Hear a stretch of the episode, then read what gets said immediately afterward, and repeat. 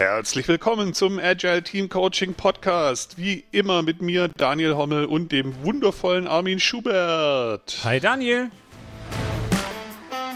Heute reden wir über, sind Frameworks eigentlich agil? Lohnt sich die Diskussion über die ganzen Best Practices von anderen?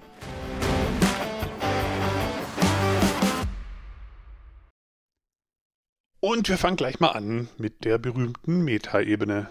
Armin, was gibt's zu sagen?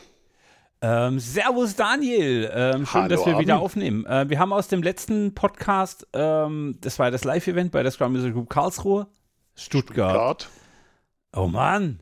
Ähm, tja, so geht's mir. Ähm, haben wir echt gutes Feedback bekommen und so, das war echt cool. Und wenn ihr der Meinung seid, hey, wir sollten mal das öfter machen oder ihr wollt es in eurem Unternehmen oder in eurem Kontext auch haben, mh, hm, kommt doch mal auf uns zu. Also wir hatten da echt Spaß dran, das war echt witzig. Genau.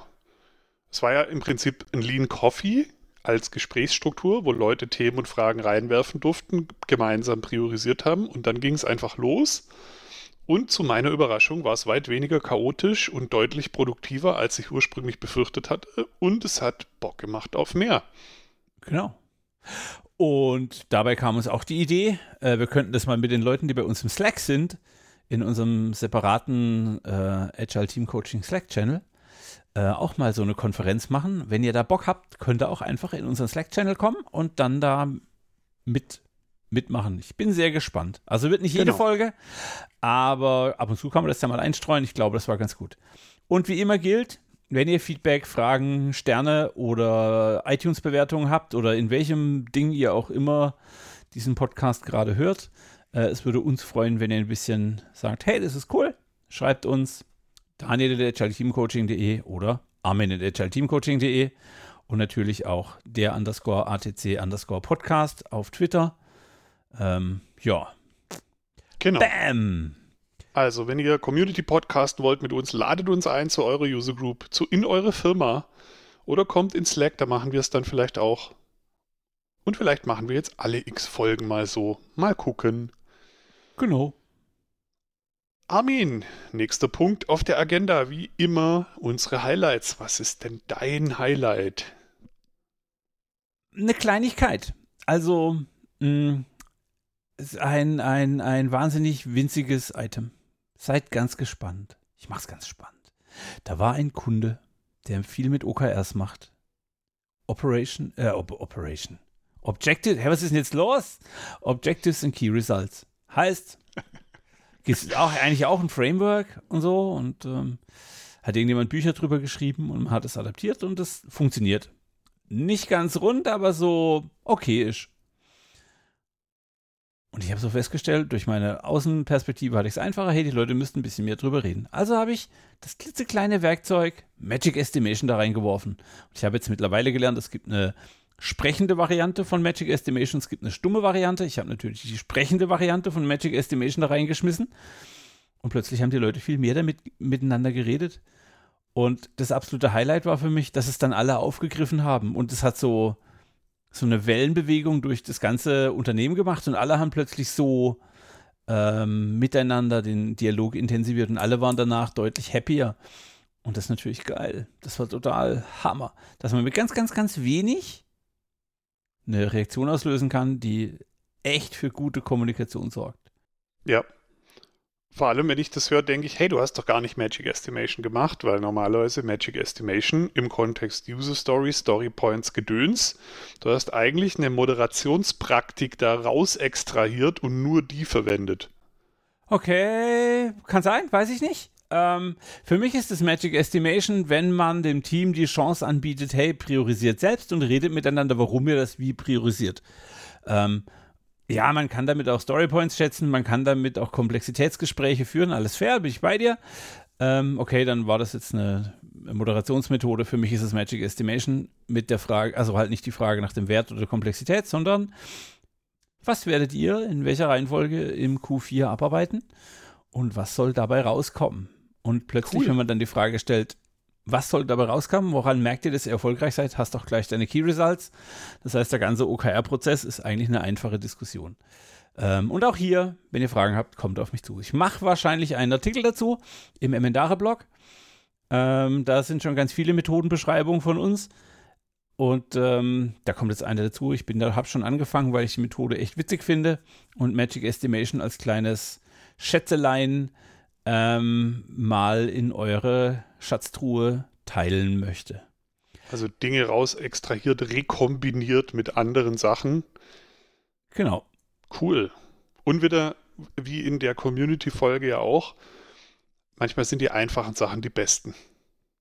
Es hat einen riesen Vorteil und da sind wir wieder bei der Coaching-Haltung. Ich will es nicht für den Kunden tun, sondern ich muss den, oder ich muss nicht, ich möchte den Kunden in die Lage versetzen, dass er es selbst tun wird. Also ich möchte mich unnötig machen und ich möchte die Leute befähigen, dass sie es in Zukunft selbst tun. Und das hat in diesem Beispiel extrem gut geklappt. Also sie saßen oh Mann, der eine meinte, oh, das kenne ich doch, warum ich, bin ich nicht auf die Idee gekommen? Die anderen gesagt, hey, das ist ja einfach, das kann ich auch. Und los geht's. Dann haben die das einfach mit in ihre Teams genommen. Und das war echt ein guter Effekt. War geil. Ähm, was ist dein Highlight? Ähm, mein Highlight leitet, glaube ich, schon ganz gut zu der Diskussion über, die ich mal mit dir führen wollte, weil in meinem Highlight ging es um eine Anfrage die ich vor kurzem hatte. Daniel, kannst du uns mal erklären, wie die unterschiedlichen Skalierungsframeworks sind und uns helfen, eins auszusuchen? Okay.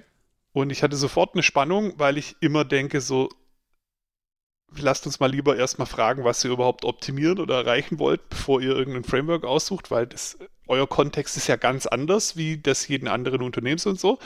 Dann habe ich eine Session gemacht, in der haben wir über Löwen und Antilopen und Columbo geredet. What? Und What? genau, so saßen die auch erstmal da, als ich gesagt habe, heute geht es um Löwenantilopen. Columbo kam dann durch die Hintertür. Ähm, und zwar wow. wollte ich mit denen. Columbo kam durch so die Hintertür. Lass uns den Moment kurz innehalten. Ja, also hier im Podcast, Columbo kam durch die Hintertür. Ja, also ja. achtet drauf. Genau, passt auf eure Hintertür auf. Immer im Blick behalten. Hier geht's streng zur Sache. Nein, okay, ich genau. bin jetzt wieder leise. Ja, genau. Also Löwen und Antilopen, das war so mein Aufhänger, um das Gespräch auf eine andere Ebene zu ziehen. Und zwar wollte ich denen ein bisschen so System Thinking mit so äh, äh, Cause-Loop-Diagrammen zeigen, an einem ganz einfachen Beispiel und habe halt gesagt, äh, verfügbare Fläche für Lebensraum, Anzahl Löwen, Anzahl Antilopen, wie beeinflusst sich das gegenseitig? Und da hast du ja dann auch schon so ein Balancing Loop drin, für die, die Cause Loops Diagramm schon kennen. Also kannst du schon ein bisschen Notation erklären. Da habe ich gesagt, lasst uns das mal nochmal machen für euer System.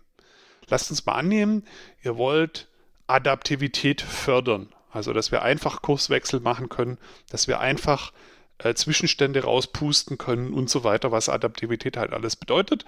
Lasst uns mal gucken, wie die Größe der Produktdefinition, Anzahl der To-Do-Listen, die synchronisiert werden müssen, Abhängigkeiten, Cross-Funktionalität der Teams, einfach so ein paar Sachen hingehängt, bringt es in Reihenfolge, verkabelt das mal in demselben Modus. Und das hat wirklich nur 10, 15 Minuten gedauert dann war die Diskussion genau da, wo ich sie haben wollte, nämlich, Moment mal, jetzt verstehe ich langsam, warum das Framework so gebaut ist und das so. Und vor allem verstehe ich jetzt, warum wir an der Stelle ein Problem haben. Wir haben da nie drüber nachgedacht, dass wir das Produkt so geschnitten haben. Wir könnten es ja aber anders schneiden.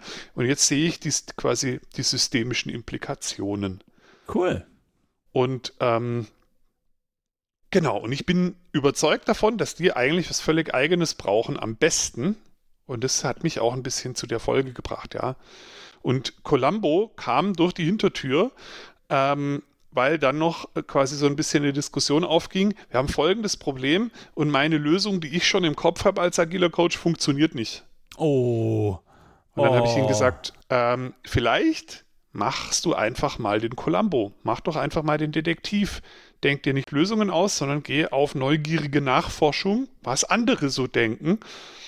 Und vor allem, wenn dir dann zwei Parteien unterschiedliche Dinge erzählen, bringen die mal zusammen, hast ein neues Gespräch und so weiter. Und ähm, vielleicht ist dann dein Problem auf einmal weg. Ja, also sei eher der, der das Gespräch moderiert, der neue Erkenntnisse ans Tageslicht fördert.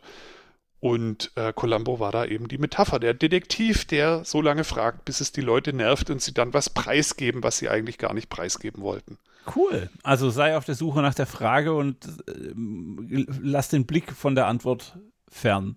Suche die ungeführten, genau, suche cool. die ungeführten Gespräche, die gerne mal geführt werden wollen. Also ihr da draußen. Ab morgen auch Columbo in der Hintertür, ja. Weg von den Antworten hin zu den Fragen. Voll geil. Schöner Impuls. Genau. Und ähm, wenn ihr auch einen Blogartikel über was Daniel da gemacht ha hat, haben wollt, müsst ihr einfach Daniel schreiben. Also nur ein bisschen Druck auf Daniel aufbauen. Ähm, Ja, weiß er zwar nicht, aber macht Zu mal. Cross-Loop-Diagrammen hätte ich sogar einen bereits geschriebenen Artikel von jemand anders, der ziemlich cool ist, wo ich erstmal auch nicht wüsste, was ich da besser schreiben soll. Äh, zu Columbo kenne ich auch jemand, der das auf Konferenzen als Vorträge macht. Vielleicht verlinken wir den. Muss noch mal gucken, Cool. ob ich dazu was finde. Also Columbo ist nicht von mir. Ist nur eine Ja, Metapher, aber- die aber- hängen geblieben ist. Jetzt hast du ja eigentlich, also okay, kommen wir zum heutigen Thema. So, jetzt hast du eigentlich gesagt, hey, da ist zwar ein Framework, aber wir hinterfragen das Wozu von diesem Framework. Warum ist es in der agilen Community so verbreitet? Über Less, über Safe, Safe, über wie sie alle heißen, also ist mir völlig egal, ähm, zu diskutieren oder Best Practices aus anderen Firmen kopieren zu wollen, gerne genommen das Spotify-Modell, ähm, wo wir doch eigentlich alle wissen, Inspect and Adapt ist teamindividuell oder einfach nicht kontextübertragbar. Was ist Ja. deine These, warum das so einen hohen Stellenanteil annimmt? Hm. Also erstmal ist es eine ziemlich coole Frage, weil auf der einen Seite Inspect and Adapt individuelle Lösungen, auf der anderen Seite überall fertige Methoden mit Zertifikat und bla und jeder hat schon einen riesen Bauchladen. Ist irgendwie komisch. Ich glaube, dass das daran liegt, wie wir als Community agile Coaches und Scrum Master ausbilden, weil dazu müssen wir ja nach Rezepten suchen, die in eine Box stecken, dazu eine Ausbildung machen. Das heißt, wir bilden so aus, dass Leute quasi zu Rezeptsammlern werden und Okay. dann natürlich auch immer ganz automatisch, vielleicht ohne drüber nachzudenken, erstmal immer ihre Rezepte daneben halten und gucken, passt mein Rezept. Im schlimmsten Fall haben sie sich unterbewusst vorher schon für ein Rezept entschieden, bevor sie überhaupt in die Interaktion treten.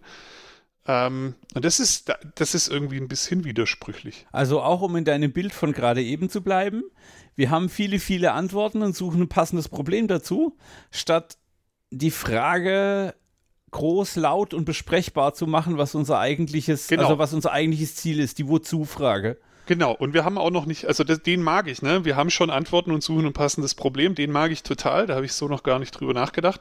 Und eine andere Perspektive ist auch, ich glaube, ein ungelöstes Problem ist auch, wie stellen wir überhaupt Coaches oder Scrum Master ein? Heute gucken wir ja auch nur, welche Rezepte kennen die schon.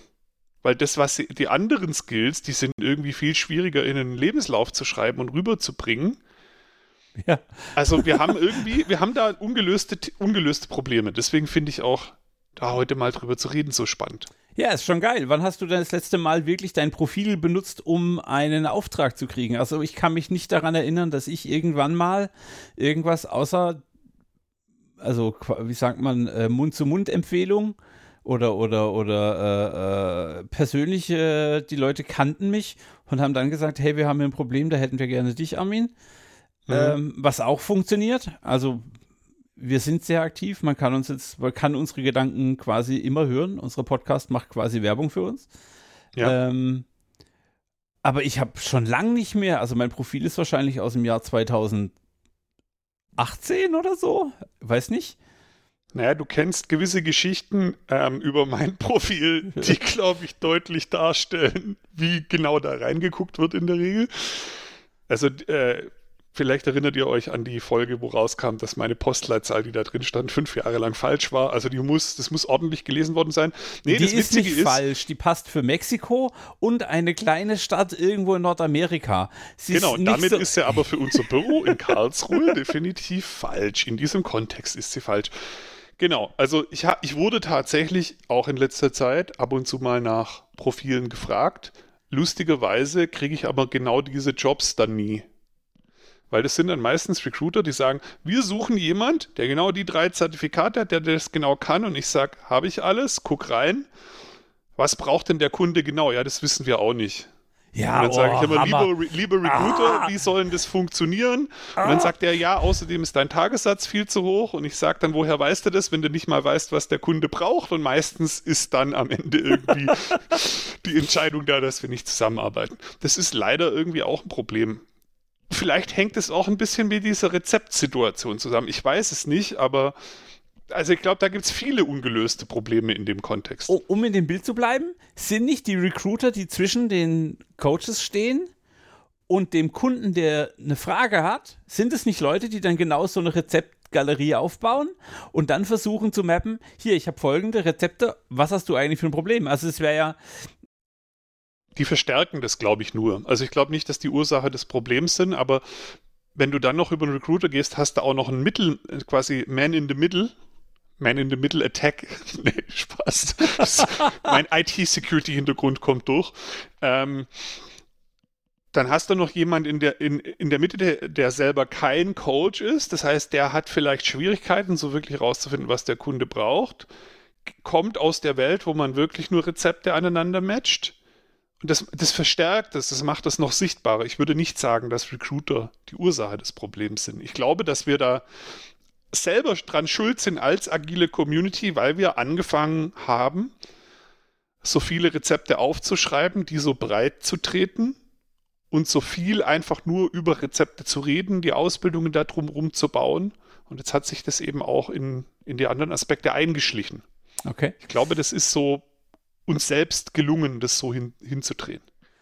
Und die Lösung dafür wäre tatsächlich, da haben wir auch schon mehrfach drüber gesprochen, eine vernünftige Auftragsklärung, wenn man die Chance hat, die Auftragsklärung durchzuziehen, ähm, um rauszufinden, hey, was brauchst du eigentlich tatsächlich?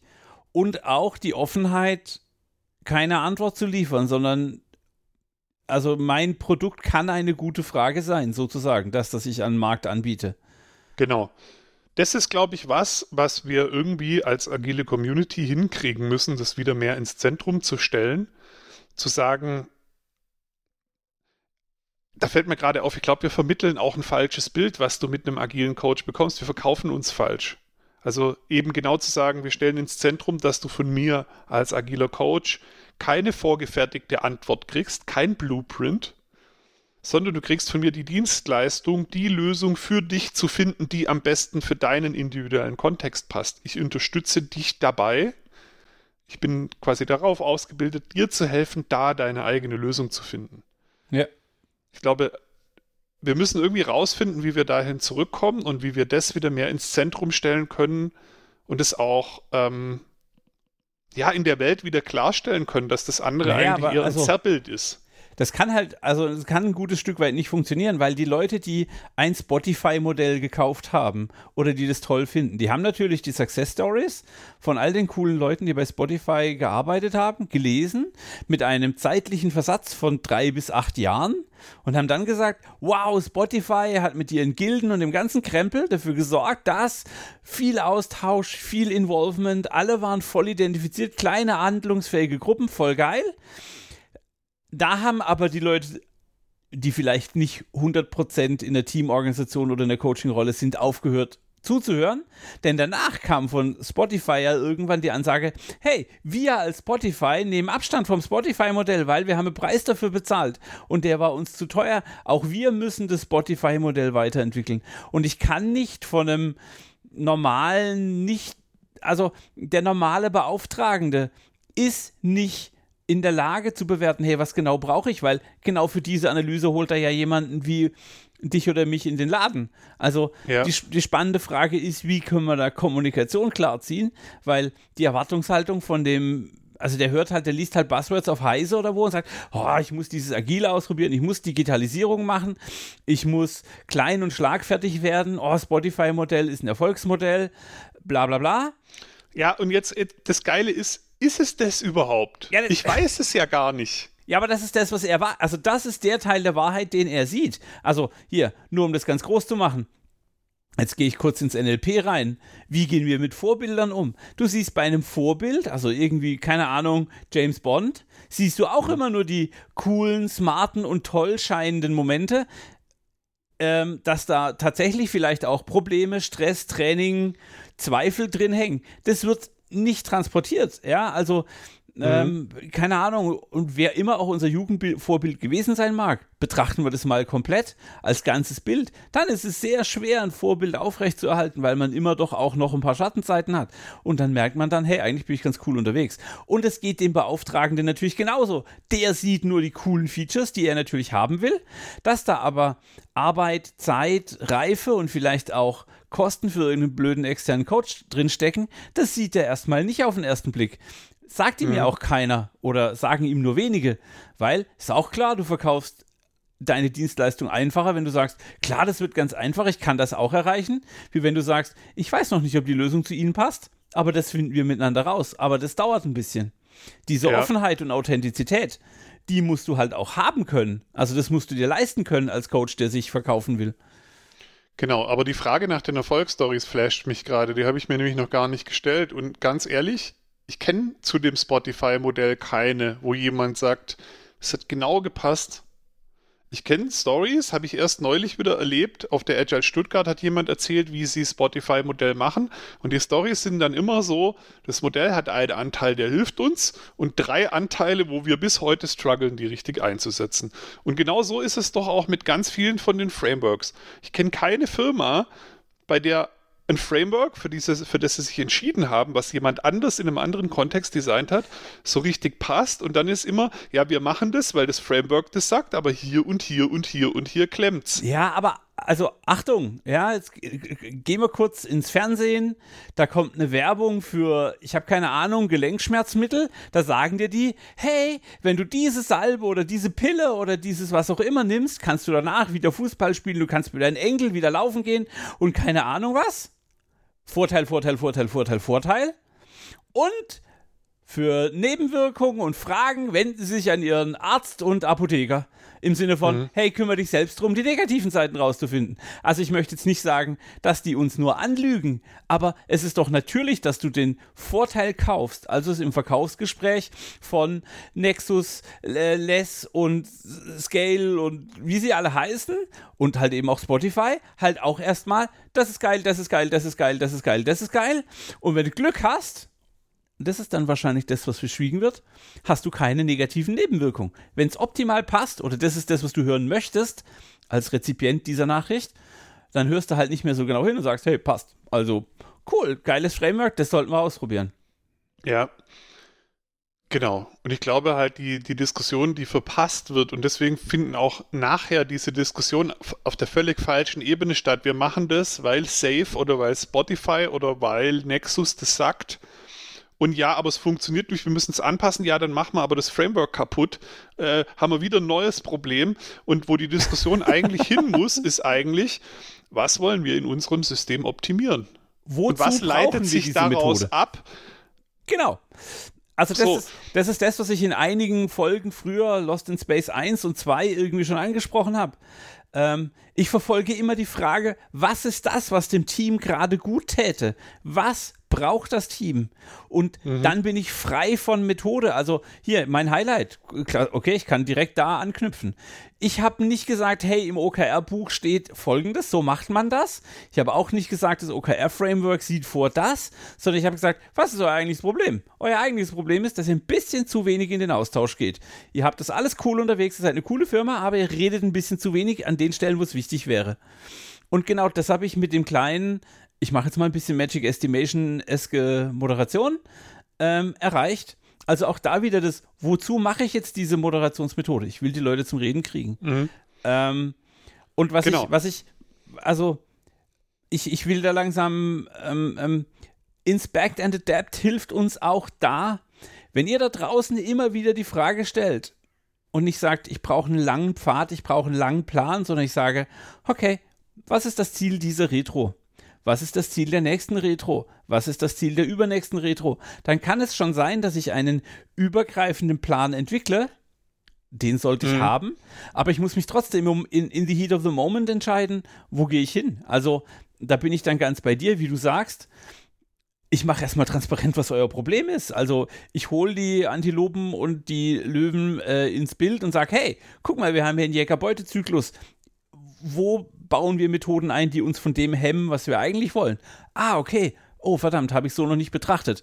und dann mhm. kommt Columbo ins Spiel. Genau, also, und wenn du es schaffst, wenn du es halt schaffst, diese Diskussion da wieder hinzuführen, dann glaube ich, würde an vielen Stellen halt was ganz anderes rauskommen, wie heute in den Frameworks drin steht. Dann würde im Extremfall bei jeder Firma was anderes rauskommen, weil keine Firma ist gleich, kein Organigramm, keine Organisationsstruktur sieht gleich aus. Die bauen nicht die gleichen Produkte und so weiter. Da gibt es sicher Muster, die sich ergeben die man dann vielleicht auch kopieren oder übertragen kann. Aber das, ich glaube nicht, dass das Endergebnis dann aussehen würde wie ein Framework. Und ich mag den Teil, wo die Community über ein Framework diskutiert, weil dann unterschiedliche Perspektiven zu dem Framework sichtbar, diskutierbar werden. Und dann gibt es ein Achtung, wenn du auf Spotify schaust, achte bitte darauf, dass in der und der Stelle der Mensch nicht hinten runterfällt oder die Teamkommunikation äh, in Fokus muss.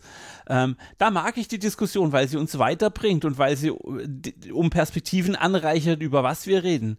Der Punkt ist, es ist so komplex, also die Umgebung, in der wir so ein Ding integrieren würden, ist so hochkomplex, dass keine Anleitung dieser Erde so detailreich sein kann, um das dann tatsächlich so zu transportieren, dass du es letztlich tust. Also ja, das ist für einen Einsteiger oder nein, das klingt, das klingt falsch, aber ähm, das ist so, so ein Framework, so eine Anleitung ist cool, um ein Gerüst zu haben, um ins Laufen zu kommen. Ja, also was mache ich, ich mache ich ja auch nicht anders. Ich sage auch, hey, Coy, ich nehme den Scrum Guide, ich sehe den Kreis, ich sehe den Produktentwicklungszyklus, ich sehe den Teamentwicklungszyklus. Los geht's. Das ist mein Start. Und ab jetzt fange ich an, dran rumzubasteln und frickel hier was dran und da was dran und da was ja. dran. Ob das dann da irgendwie noch so dem Scrum Guide folgt, ist mir letztlich wurscht. Aber ich weiß dann, die Stellen, die ich getweakt habe, habe ich getweakt, weil es dem Team helfen würde. Oder weil das zumindest das Experiment war, das ich gerne hätte. Ähm, vielleicht habe ich ja eine wichtige Erkenntnis und ich musste dann wieder zurückrollen. Das kann sein. Ähm, und auch da wieder, bitte, bitte, bitte ihr da draußen, jeden Tag Inspect and Adapt. Wozu macht ihr das? Beobachtet. Was lernt ihr? Und wenn du einfach dann so drauf guckst und sagst, was können wir heute tun, um einen Schritt besser zu werden? Wie können wir unsere Zusammenarbeit vielleicht auch auch auf Arten und Weisen, die sich erstmal krank anfühlen, anpassen, damit wir hier an der Stelle besser werden was erwarten wir davon, wenn wir das so machen? Okay, lass es uns ausprobieren. Ah, funktioniert voll cool. Ja, es steht aber in keinem Best Practice Buch oder ist so nicht im Framework. Egal, es ist besser als gestern. Das ist doch agil. Und sich jeden Tag oder jede Woche mindestens diese Frage mal zu stellen, ähm, das ist doch das, was den agilen Spirit eigentlich ausmacht. Und an vielen Stellen habe ich das Gefühl, dass diese Best Practices und diese Frameworks eher zu so Zwangsjacken werden. Ja, aber Daniel, jetzt bist du Coach, du hast jetzt, du kommst in eine Situation, das Team arbeitet schon, frag mich nicht, Jahre oder Monate in irgendeinem Framework. Wie kannst du als, was ist dein, also hast du konkrete Tipps, was du als Coach tun kannst, um dem Team in die Reflexion zu helfen? Ich formuliere es mal ganz offen. Also ich sage nicht, das Framework ist böse, sondern ich sage einfach, was können wir als Coaches in unseren Teams tun, um Sichtbarkeit für Dinge, die vielleicht nicht gut sind, herzustellen, um das Gespräch dahin zu führen, Neues auszuprobieren, um Dinge in Frage zu stellen, um Inspect and Adapt ins Team zu holen. Was sind deine mhm. drei Tipps? Ähm, ich glaube am besten, bevor man überhaupt startet mit irgendwas, schon mal also mein erster Tipp wäre, stellt die Fragen am Anfang und nicht, wenn irgendein Framework eingeführt ist, weil dann habt ihr ganz viele andere Diskussionen. Ähm, und die erste Frage wäre, worauf wollen wir unser System eigentlich optimieren? Das hängt automatisch mit der Frage zusammen, was wollen wir eigentlich erreichen im Produkt? Ja, da steckt automatisch die Frage mit drin, ist das hoch innovativ und dynamisch oder ist das relativ stabil? Ist Time to Market wichtig oder ist eine hohe Änderungsrate abzukönnen wichtig? Worauf wollen wir unser System optimieren? Also was ist die Fähigkeit unseres Systems, die uns nachher zu Gewinnern macht? Ja. Und dann ausgehend von diesem Optimierungsziel zu schauen, und da sind zum Beispiel diese Course-Loop-Diagramme ein super Weg, welche Stellen im System, welche Kräfte, die da wirken, müssen wir fördern oder einschränken? Wie beeinflussen unsere Strukturen das? Ja. Und dann, und dann kommt man A, selbst wenn man dann mit Rezepten arbeitet, zu einer viel besseren Auswahl, weil man dann mehr auf der Ebene unterwegs ist, ist das Framework eben so gebaut, dass es das fördert und das hemmt, was auf mein Optimierungsziel einzahlt. Ähm, oder man kommt recht schnell auf den Trichter, guck mal, da steckt so ein Muster drin, das kann ich hier nehmen, das hilft mir, darum muss ich was eigenes bauen. Dann ist man schon auf dem Weg, viel bewusster ähm, seine Organisationsstruktur, seinen Prozess und so weiter zusammenzubauen. Also deine ersten zwei Tipps sind letztlich zusammengefasst, entscheide, be hab bewusst klar, warum du was tust. Also wozu genau. du Dinge einsetzt und hinterfrage mal den Status quo. Okay, und was ist dein dritter frage Tipp? dich auch, frage dich auch bei den, bei den Mustern, die du einführst, egal ob das ein Muster von jemand anders ist, eine Best Practice oder ein Framework oder was, was du selbst erfindest, immer wie zahlt das auf das ein, was wir da vorher bei der ersten Frage besprochen haben. Okay. Also wie fördert nehmen wir mal an, wir brauchen mehr Wissensverteilung. Wie fördert dieses Ding, was ich da jetzt bauen will, Wissensverteilung? Oder ist es so, dass ich damit eigentlich eher wieder Silos baue? Und dann würde ich ja eigentlich schon wieder in Zielprozess einsteigen und sagen, hey, woran, woran will ich denn merken, dass mein Know-how-Sharing besser geworden ist? Wie erkenne ich das? Wie kann ich genau. das messbar, belegbar, greifbar machen? Und dann lasse ich halt das Experiment eine Weile laufen und entweder ich merke, hey, Know-how-mäßig bin ich schlechter geworden, dann sollte ich dringend die Richtung ändern und die neu eingeführte Methode wegwerfen. Genau. Oder ich bin besser geworden, hey, cool, weiter so. Und das, das unterstreicht wieder, dass wir eigentlich ähm, fast ein bisschen wie in der Wissenschaft unterwegs sind. Ähm, mit dem, was wir an Theorie haben, formulieren wir irgendwie Arbeitshypothesen. Wir haben auch vorher uns überlegt, was wäre ein Outcome, was die Hypothese bestätigt, was eher nicht und probieren dann Dinge aus, die sich so anfühlen, als könnten die funktionieren. Und dann entweder funktionieren sie wirklich, dann dann haben wir quasi eine neue Baseline gezogen, von der wir wieder neu ansetzen können. Oder sie funktionieren halt, halt nicht. Dann müssen wir gucken, war das Experiment scheiße? Oder haben wir gerade unsere Hypothese kaputt gemacht? Ja, dann müssen wir vielleicht nach einer neuen gucken. Also eigentlich ist es fast wie so ein wissenschaftlicher Prozess. Ähm, und in diesem sind wir halt als Coach unterwegs. Ja. ja? Also wie wenn wir ähm, quasi helfen würden, rauszufinden, was ist denn überhaupt die richtige Hypothese hier? Was ist denn jetzt das nächste Experiment? Und wir, wir schaffen quasi den Rahmen, in dem diese Wissenschaft stattfinden kann.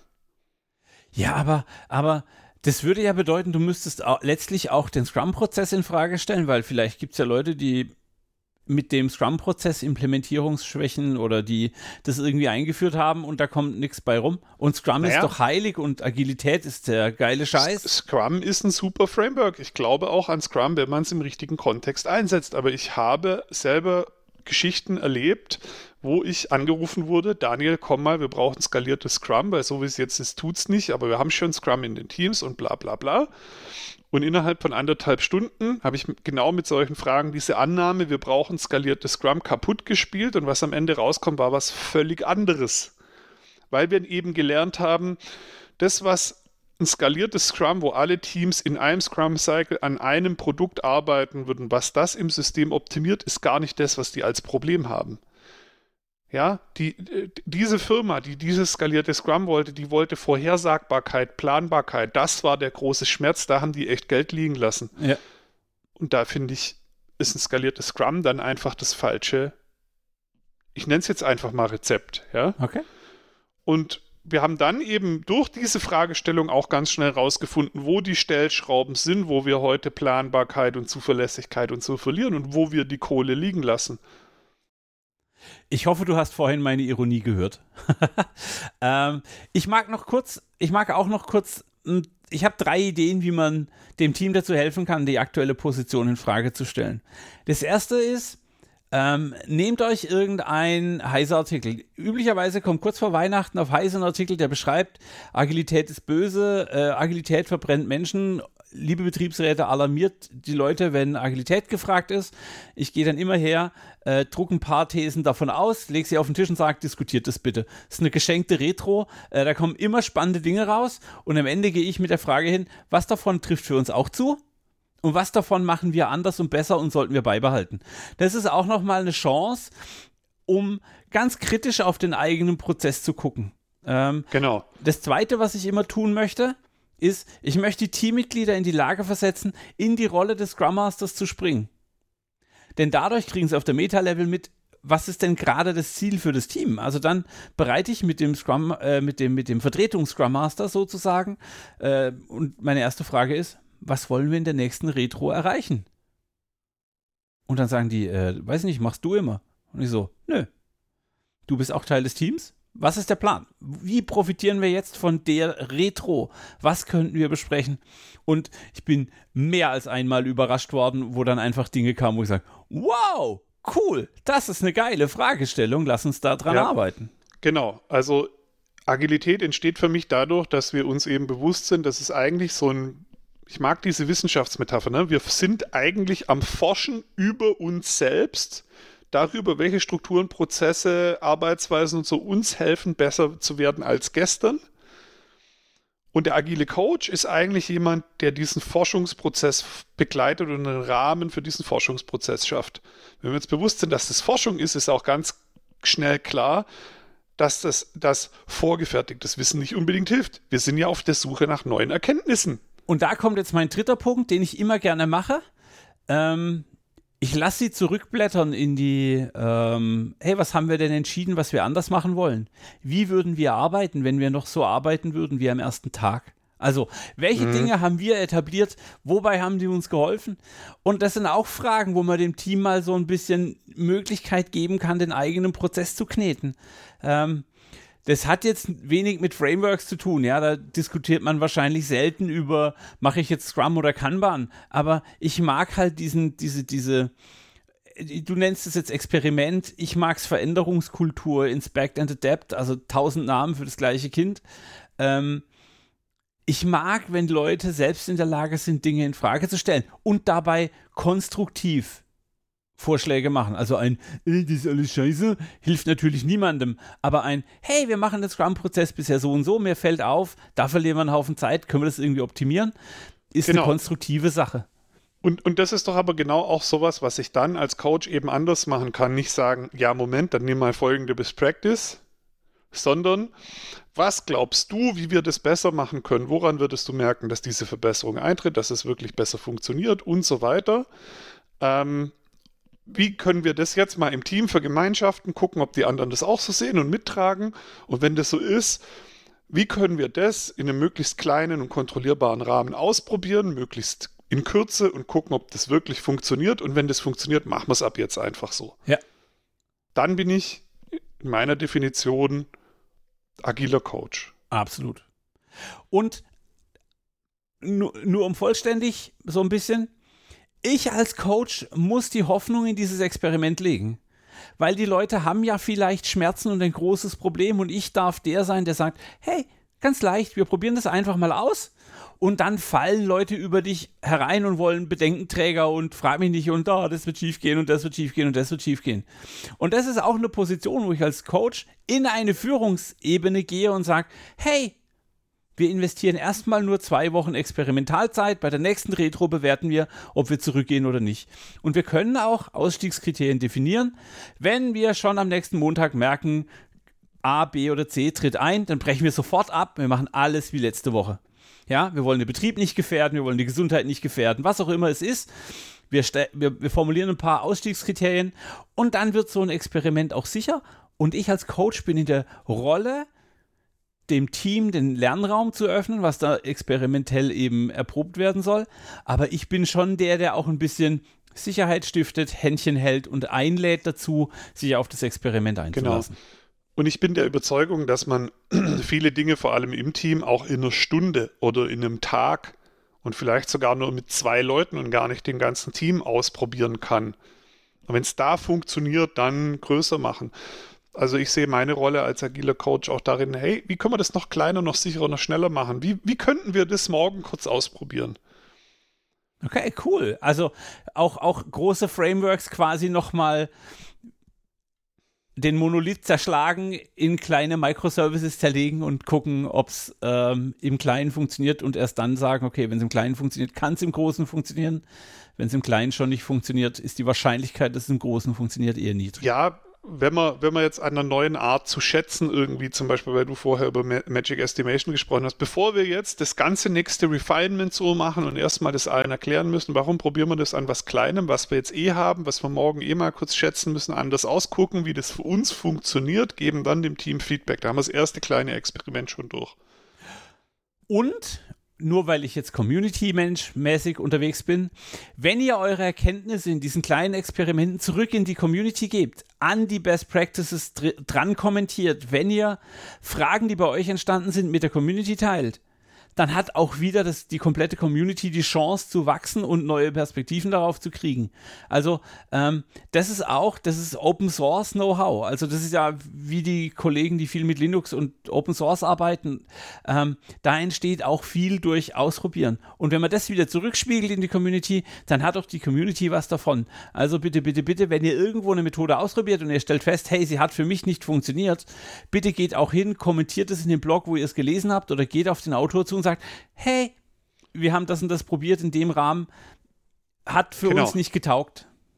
Und welchen Hebel habe ich wie umgelegt, was habe ich wie verbogen und dann hat es trotzdem getan und so.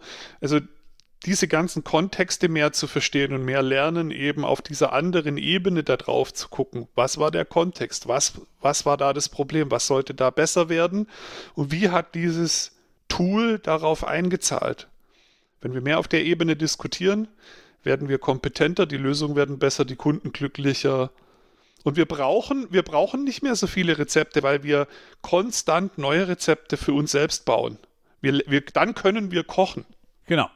Und selbst der Autor von so einer Methode, also ich habe selbst die Priming Cards zusammengeschrieben, ähm, und ich habe dann während Corona oft Post bekommen, hey, mit danke für die Methode, ich habe die so und so angewendet und ich stand selber wie der Ochs vom Berg und habe nicht geschnallt, wie man sowas in Zoom oder in wie dem Tool eurer Wahl abbilden kann. Ähm, und war dann selber glücklich, dass Leute an meiner Idee weiterarbeiten und sie offensichtlich auch zur Wirkung bringen, auch wenn wir ähm, irgendwie remote zu arbeiten gezwungen sind. Mhm. Also auch da wieder, das stärkt den Community-Gedanken. Dann lernen wir gemeinsam. Und dann machen Frameworks oder, oder Best Practices auch Sinn, wenn da der Einfluss drinsteht. Es einfach zu tun, um des Tuns willen, ist ziemlich Banane in meinen Augen. Mhm.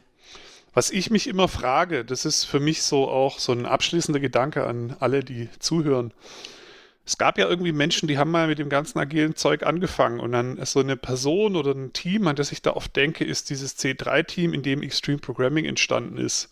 Da gab es auch die erstes, erste Mal, zumindest für mich nachvollziehbar dokumentiert, jemand, der eine Rolle, die Coach hieß, in einem Team, was später agil genannt wurde, hatte, nämlich der Ron Jeffries. Ja. Aus diesem Team sind ganz viele Best Practices gekommen, wie User Stories, Story Points, Pair Programming, äh, alles mögliche Zeug, alles, was eben im, in dem XP-Kontext da groß geworden ist. Aber die hatten das ja nicht, als die angefangen haben. Das sind ja Dinge, Rezepte, die die indem sie über sich selbst nachgeforscht haben, versucht haben, besser zu werden, erarbeitet haben und dann geteilt haben. So, wie hat das, wie hat das funktioniert? Wie war da das Coaching? Da gab es keine Rezepte. Und da stecken für mich zwei wichtige Dinge drin. Das eine ist, wir wissen alle, dass es eine No-Estimate-Bewegung gibt und dass äh, Storypoints hinterfragt werden und so weiter und so fort. Also selbst die ganz, die Urpraktiken werden heute kritisch hinterfragt. Ähm, Was gut ist, ist. Absolut. Da ist nicht Anspruch auf 100% Richtigkeit in jedem Kontext. Und das Zweite, da ist ganz viel Mut drin. Wenn ihr also die Frage habt, hey, ich als Coach, Panik, ich habe morgen Retro, was kann ich tun? Atmet tief ein und seid mutig. Überlegt euch, was dem Team helfen würde und probiert Dinge aus. Ihr könnt es nicht. Also, es ist immer ein Stand von, von, von Unwissenheit. Wir wissen es alle nicht. Wir probieren alle nur Dinge aus und wir sind mutig und sind, gehen dann offen damit um. Ich habe noch nie die Erfahrung gemacht, dass wenn ich zu einem Team gekommen bin und ich habe gesagt, hey, ich habe eine neue Methode, ich würde die gerne mal mit euch ausprobieren, dass das Team gesagt hat, ach nee, lass mal. Das ist ja langweilig. Also ähm, ich hatte noch nie eine ablehnende Haltung von einem Team. Die sind immer alle hergekommen und gesagt, hey, okay, das probieren wir aus. Wir lernen. Klar, manchmal kam dann auch das Feedback, die Methode war scheiße.